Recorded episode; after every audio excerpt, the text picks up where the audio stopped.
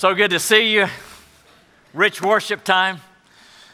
Uh, if you've been around Woods Edge much, you know our mission. This is what God has placed us here for. We want to love Jesus with all our hearts, all of our lives. We want to journey together. Well, that means loving one another, particularly home churches, but all kind of groups we've got. And then we want to bring the hope of the gospel, the hope of Christ to the world, down our streets, around the world. So that's what we're about. So, intercession is when we pray for other people, and intercession is as close as we get to the cross. This is what I mean. I mean that the sort of sacrificial love best seen in the cross of Christ, that in intercession, when we call out in prayer for other people, that's as close as we get to that loving, sacrificial spirit, best seen in the cross. The more intercession that goes on here for one another, the healthier we'll be as a church, the healthier we'll be as Christians, and the more answers to prayer we're going to see. The more intercession that goes on around here. Spirit of intercession is just absolutely vital for a healthy church, and we want to see the level of intercession, the level of prayer uh, to be raised. Dietrich Bonhoeffer, who was the well known German pastor and theologian during World War II who actually was killed in his opposition to Nazism and to Hitler. He once put it this way He said, A Christian fellowship lives and exists by the intercession of its members for one another, or it collapses. It's just that important when we pray for other people. Now, praying for other people, this intercession, is both a privilege and a responsibility. It is the highest ministry that we can have. Some folks are, have a special calling to intercession. But all of us as believers are called to intercession in the same way as that some people in the Christian life, we got a, they have a gift of faith, but all of us are to live by faith. Some folks have a special gift of giving or generosity, but all of us give. That's that way with intercession. All of us have the ministry of intercession. It is the best thing that we can do for anybody. It is the most loving thing we can do for anybody. I mean, think about it. When I directly uh, do something for somebody, that's great and that's important and indeed necessary.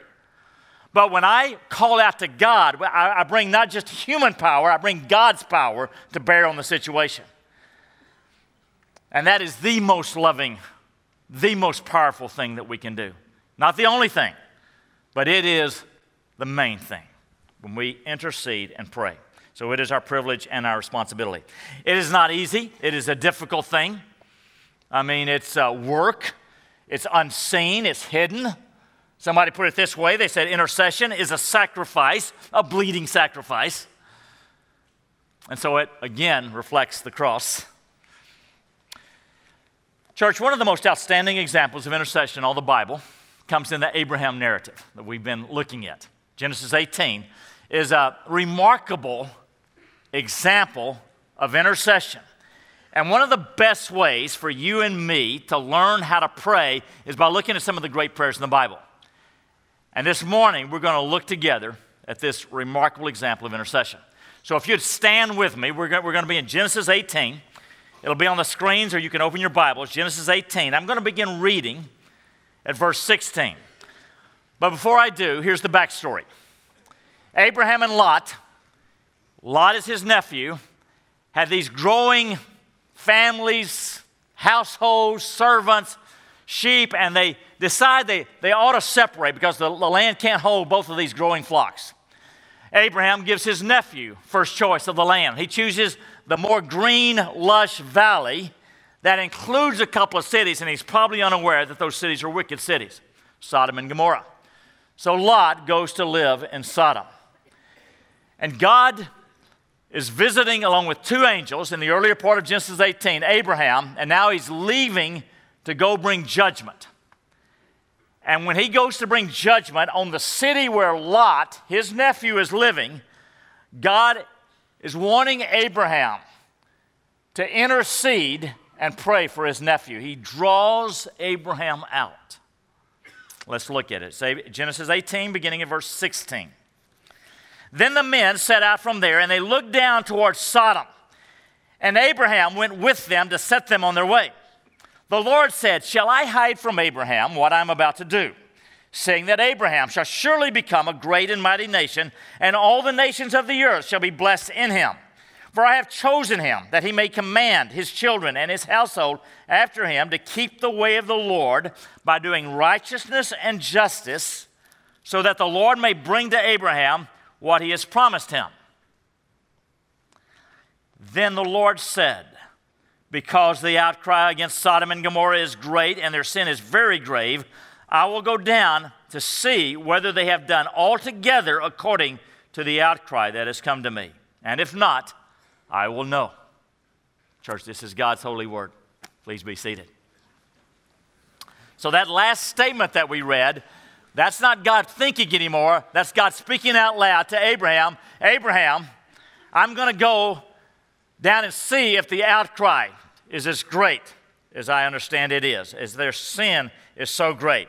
And God says that out loud because He is a test to Abraham. How will he respond? Will, will Abraham care enough to pray, to intercede? I don't mean just kind of mildly, tepidly, mechanically throw up a few rote prayers, but to really pour his heart into it. Does Abraham care enough? Does he believe in the power of prayer enough? Does he believe in me enough that he will intercede for his nephew Lot and his family? Even though it is an unselfish sacrifice, sacrificial act of love, a bleeding sacrifice. Now, we're going to see what happens as God draws Abraham out. But in the same way that God was drawing Abraham out, God draws you and me out. He presents us with various uh, challenges in the lives of people around us. He will put some burdens around us and some needs and some, some heartaches. Do we care enough to pray? Not just a little quick road prayer, but we really pour our heart into it. Will we care enough to intercede? Do we believe in God? Do we believe in the power of prayer enough to really pour our hearts out, even though it is a sacrifice and its work? Now, I'm sure that you have, if you're a believer, follower of Jesus Christ, that you regularly pray for family members, probably for close friends, maybe for um, a few folks at work. Uh, I hope you're doing that. But who else is God putting in your life? And to what extent are you interceding for these family members and close friends? One of the challenges that we have here at Woods Edge is that I've asked you to do is, is, is to pray for top five. This basket that's up here is called Top Five. And this is not where we put our prayer requests. Put those in the offering boxes around the room. If you put them in those boxes at the exits, uh, we as a staff and we as elders, we get those and we regularly intercede with you and pray for them. So put those there. What I'd like you to put here is I'd like you to ask God, give me five people who may not know you yet, Lord, that I want to intercede for. Who are you putting on my heart that doesn't yet know you? I mean, how big is that if they come to know you, know God because of your prayers?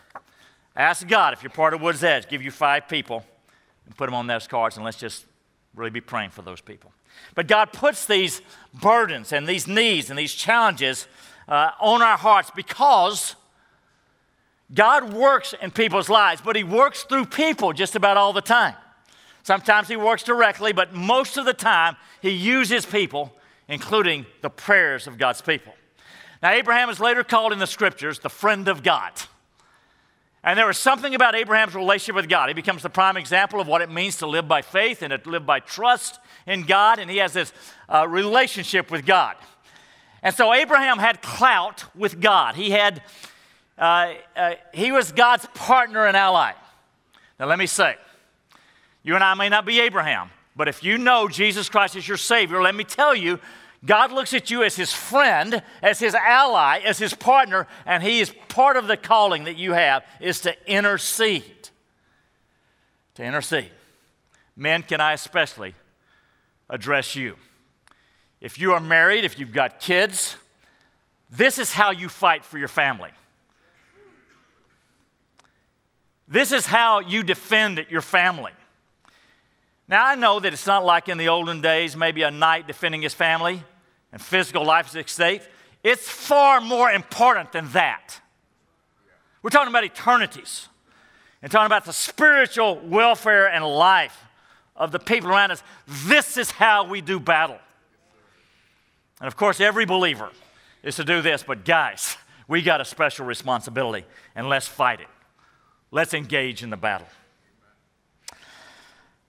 So, these two angels and God are about to uh, go down to Sodom. And God is drawing Abraham out, beginning in verse 23.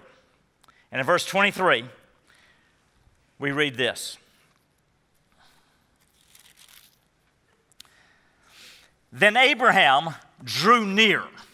Note that verb, drew near. We'll come back to it later. Abraham drew near and said, Will you indeed sweep away the righteous with the wicked? Now, notice how he's going to be talking to God. Again, let me visit my point earlier. The best way to learn how to pray is to look at the prayers, the great prayers in the Bible. Notice this little bit of moxie here. A little bit of a pretty candid and honest, isn't he? Will you indeed sweep away the righteous with the wicked? Suppose there are 50 righteous within the city. Will you then sweep away the place and not spare it for the 50 righteous who are in it? Far be it from you to do such a thing.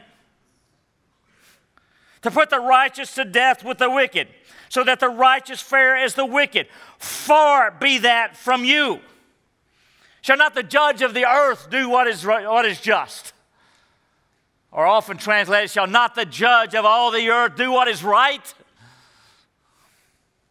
He's worked up. And the Lord said, If I find at Sodom 50 righteous in the city, I will spare the whole place for their sake. So, what do we learn about prayer here? Was God upset at this kind of boldness and honesty? And God, how could you do this? God, there's no way that you could do it. You're the judge of all the earth. It's just not right. I mean, he's so honest and bold with God. Did God mind that? Every indication in the text is that God loved it. Church, there is something that's been a little bit mysterious to me, but I, this is what I've observed being a pastor 40 years. I see all through the Bible, and I see in Christian history, every great man or woman of God is very honest in their praying. They don't filter through their praise and prayers and pray uh, the sort of things that they should be praying, but they pray what's on their heart. You think God might know what's on our heart? You think God wants some phoniness and some inauthenticity or a sullen passivity? I'm mad at God and won't ever admit to yourself. Or do you think He wants, like Abraham, like Jeremiah, like Job, like Jesus, us to be honest with Him? Lord, why have you abandoned me? My God, my God, why have you forsaken me?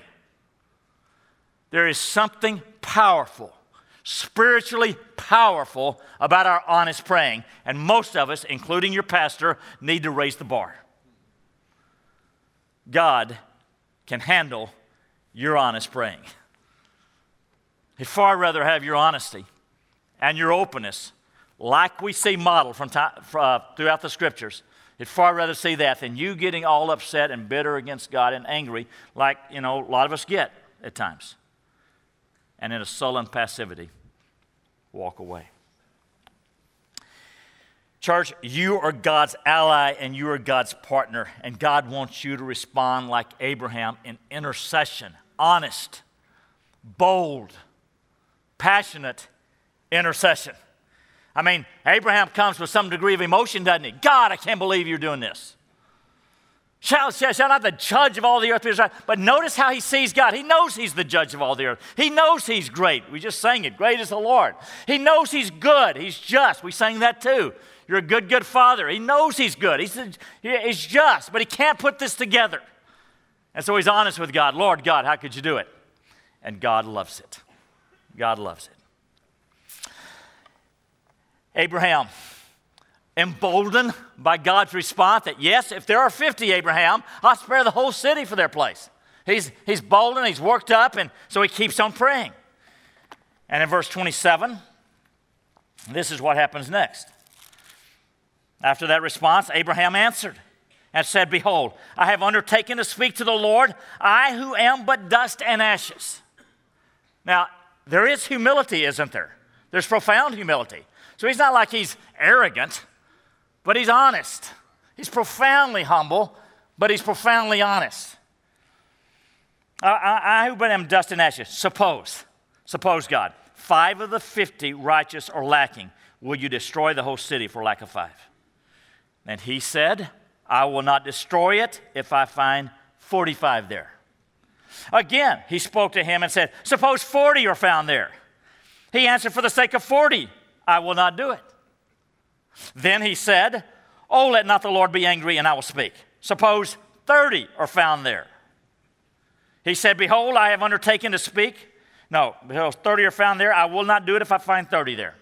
He said, Behold, I have undertaken to speak to the Lord. Suppose 20 are found there. He answered, For the sake of 20, I will not destroy it. Then he said, Oh, let not the Lord be angry, and I will speak again, but this once. Suppose 10 are found there. I think he was sure that there would be at least 10. Said, so, said, Suppose 10 are found there. And he answered, For the sake of 10, I will not destroy it. And the Lord went his way when he had finished speaking to Abraham, and Abraham returned to his place. Is this the way you pray? I mean, do you get out there and just honest with God and pour out your heart and you ask and you keep on asking and you put your heart into it and you're real with God? God inscripturates this for all time for us to see. This is how you pray. This is how you intercede. You come boldly. You come honestly. You come persistently. You come with passion. You come strong to the Lord. And God loves it. And God likes it. You see, there's something about this kind of prayer that knows that God, though He's the sovereign God, He is approachable to us. He's approachable. He's our Father. He's a good, good Father. Our Father in heaven. Father. The Christian name for God is Father. Papa. Now, Abraham knew that God was good and approachable before the cross. But we, who live on this side of the cross, we know that God rent the, rent the curtain of the temple in two, and the way is flung wide open to come into the throne of grace. The classic passage on that perhaps would be Hebrews 4:16, where we read, "Let us then with confidence draw near Remember that I asked you earlier to, to mark that verb where it says Abraham drew near? This would be the Greek equivalent in the New Testament. Let us then with confidence draw near to the throne of grace, not, not justice, certainly not severity, not even holiness, but to the throne of grace, that we may receive mercy and find grace to help in time of need. Now, that is a verse to know. That is a verse to remind yourself of when you're not sure God's hearing you, or you feel like maybe I'm asking too much. Draw near with confidence. The word confidence here can be translated boldness or confidence. Uh, they go together. If you're bold with God, you'll be confident of God. Let us draw near with confidence. Let us draw near to receive mercy and grace in time of need. God is approachable. If Abraham knew it that side of the cross, how much more should you and I know it. So God wants us to intercede. He wants us to intercede with all of our hearts. He wants us to intercede and keep on interceding. Ask and keep on asking. I mean, that exchange we just saw. Can I just summarize that? God, if there are 50 there, would you spare it? Yes. What about 45? Yes. What about 40? Yes. What about 30? Yes. What about 20? Yes. What about 10? Yes. If he'd have said four, God would have said yes. Yes, yes, yes. I remember when our kids were young, I tried to say yes as much as I can because that's God's pattern. Now, uh, we said no plenty, believe me. We needed to say no. Man, it'd been trouble. God needs to say no, plenty, to you. I mean, you're, you know, the gap between you, know, you and your kid at two years old is not nearly as big as the gap between you and God. So he needs to say no, period. I'd have missed out on Gail. I'd have married this other woman. You know, if God didn't say no. Uh, we need no's, but God's heart is to say yes. Prayer is not overcoming God's reluctance, it's laying hold of His highest willingness. His heart is to say yes. He's a good, good Father. Yes. Keep asking. Luke 18 1, Jesus gives us a very important line about prayer. This is what it says. It says, And he, Jesus, told them a parable to the effect that they ought always to pray and not lose heart. You ever lose heart in prayer? Here's the answer. Unless you're, you know, already arrived perfect. We lose heart at times. We get discouraged at times. Don't give up. Jesus, Jesus knows that's our bent at times. He said, Don't give up. Don't lose heart. Pray and keep on praying. Been 10 years, been 20 years, been 25 years. Abraham knows about that. Keep on praying. You ought always to pray and not lose heart. Every time you pray, you're declaring to the whole universe, to the angels and the demons of hell, you're, the angels of heaven, the demons of hell, you're declaring to the whole universe, I believe God is God. I may not have perfect faith, but I believe it enough to pray. I declare, that's why I'm praying, there is a God in heaven. He's good, He's powerful, He can do it, He's God. Your, your faith is expressed with prayer if you're trusting God. All right, he prays. Now, Abraham stops at 10. Don't know why he doesn't stop at 4, but apparently he believed there's got to be at least 10 righteous people in that city. But there weren't. Here's the sequel. We're not going to get into it much in Genesis 19, but the next chapter gives a sequel. There were only four. There was Lot, Lot's wife, Lot's two daughters who were just about grown. Those four people. That was it. This was a very wicked city. In fact, the city of Sodom, and along with Gomorrah, had been proverbial for evil and wickedness. You know, as Billy Graham used to say, if God doesn't judge America, he's going to have to apologize to Sodom and Gomorrah. And uh, the, the wickedness was, was, was so great there. Only four. But what did God do? Did God destroy the whole city? No. He forced, through the angels, forced Lot, his wife, and the two daughters to leave the city. They didn't want to, they liked it there. Uh, he forces them to leave. What was God doing? He was answering Abraham's prayer, wasn't he? Wasn't that Abraham's prayer? He didn't put it in those words, but he, he was concerned about his nephew Lot. And God said yes. Do you know how I know that? How we know that? The next chapter, at the end of that chapter, after the judgment on Sodom and Gomorrah, verse 29, so it was that when God destroyed the cities of the valley, God remembered Abraham and sent Lot out of the midst of the overthrow when he overthrew the cities where Lot had lived. What's that saying if it is not saying the reason that Lot and his family were rescued is because Abraham prayed and God heard Abraham? And when you get to heaven, you will find out that history at times was altered because you prayed. Maybe you weren't the only one to pray, but you were part of the prayers that mattered to God, and it made a difference. Church, we've got to remind ourselves in the world and the culture that we live in that the real power in the universe does not, is not, does not reside in Washington, D.C. It does not reside in New York City or Hollywood or in the financial capitals of the, the great companies or the famous and the wealthy. The real power in the universe belongs to the intercessors who don't just talk that they believe in God, but they pray and lives are changed. Now, I know that we don't get all that we want when we want it. There's mystery about prayer, but this is what one thing is that, that is no mystery about it all through the Bible. God says, ask, ask, ask. Nowhere more than the life of Jesus. Matthew 7, over and over and over. Luke 11, over and over and over. John 14, over and over and over. Each of those passages, there are five or ten times. He's emphasizing it. Ask, ask, ask. The real power is with the intercessors. How are you doing when it comes to intercession? The closest we can get to the cross. In this passage, God is teaching Abraham. You know, if you go back way to the story, God was teaching Abraham, Abraham, this is the real work. This is, the, this is where the power is. Uh, this is the privilege. This is the responsibility. Abraham, do you care enough to, to pray and, inter, and intercede? Do you care enough to call out to me with all your heart? And, church, this Bible is not just about history lessons about what happened with Abraham. It's there, there for our sakes. And the real question this morning to every one of us do you care enough to pray? Do you care enough about some of the burdens around you in your family, at your workplace? Do you care enough about lost people that you know God's brought in your life who are going to an eternity without Christ? Do you care enough about some of the broken marriages, about some of the crying heart needs, physically, mentally, financially, all kind of needs around you? Who is God put in your life and He is drawing you out? And He is expecting you and calling you to pray. Who's He putting in your life? Like Abraham, God wants us to know prayer is the real work, it's the real power.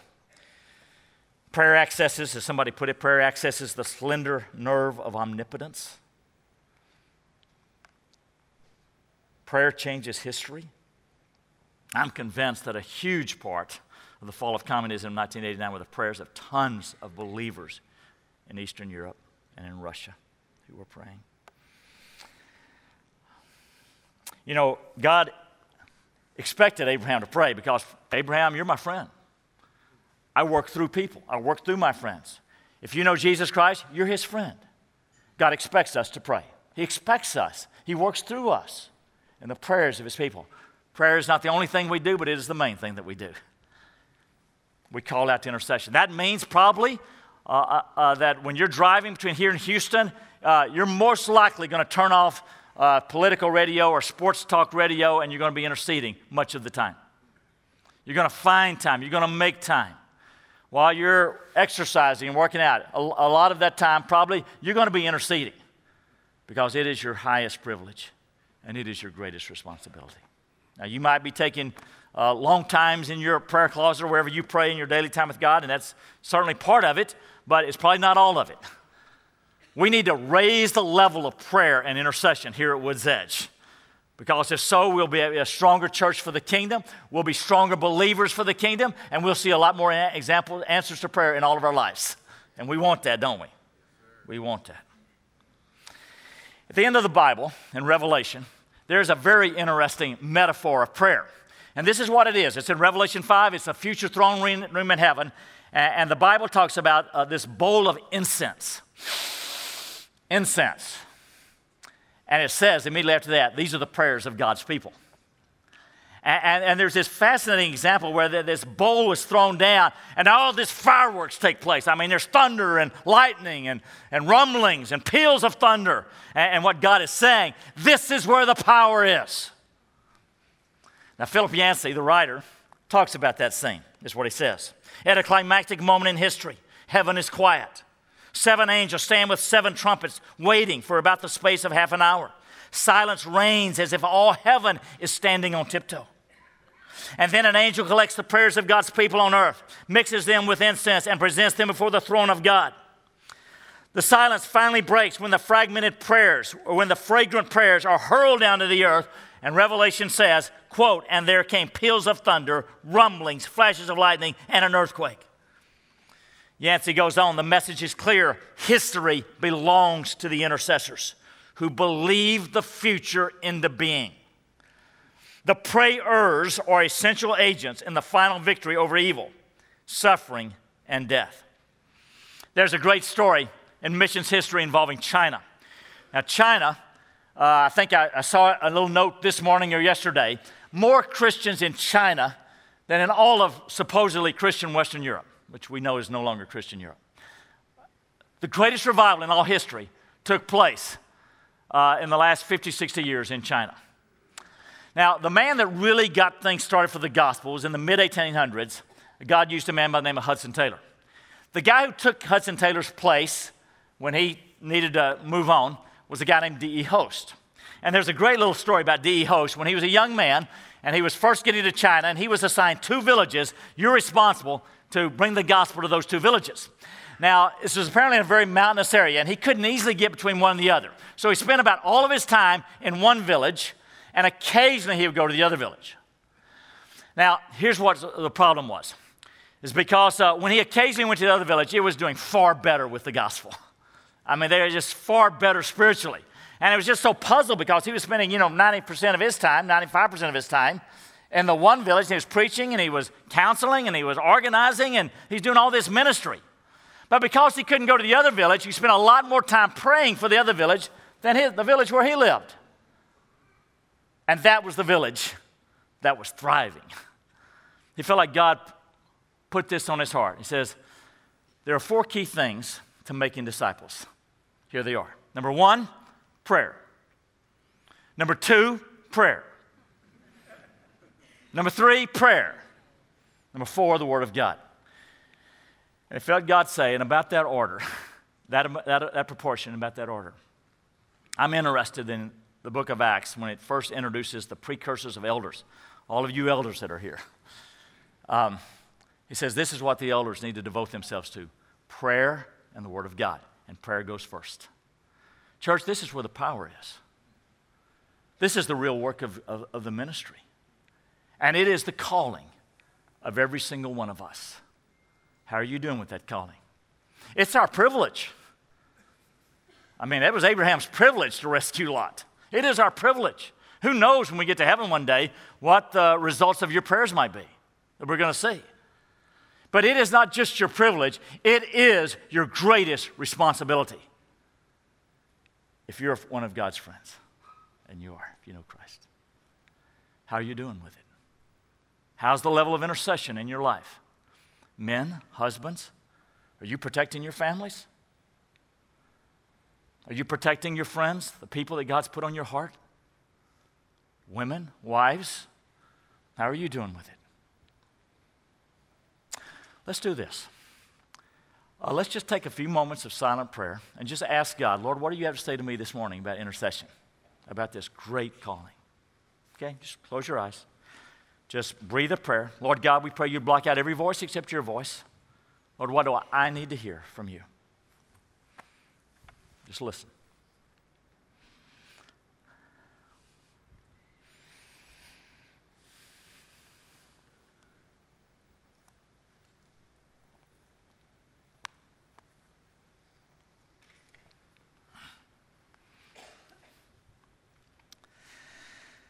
Lord, help us. Lord, guide us. Lord, thank you for this great privilege. Thank you for this great responsibility. We seize it. We seize it.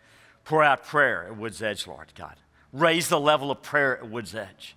Lord God, we know we don't have, do not have a chance in the world of seeing Houston become transformed into a city of God apart from the earnest, fervent intercession of your people throughout this city. Pour out prayer. Start with us. Start in my heart. Start in our hearts. Lord, we pray it in Christ's name.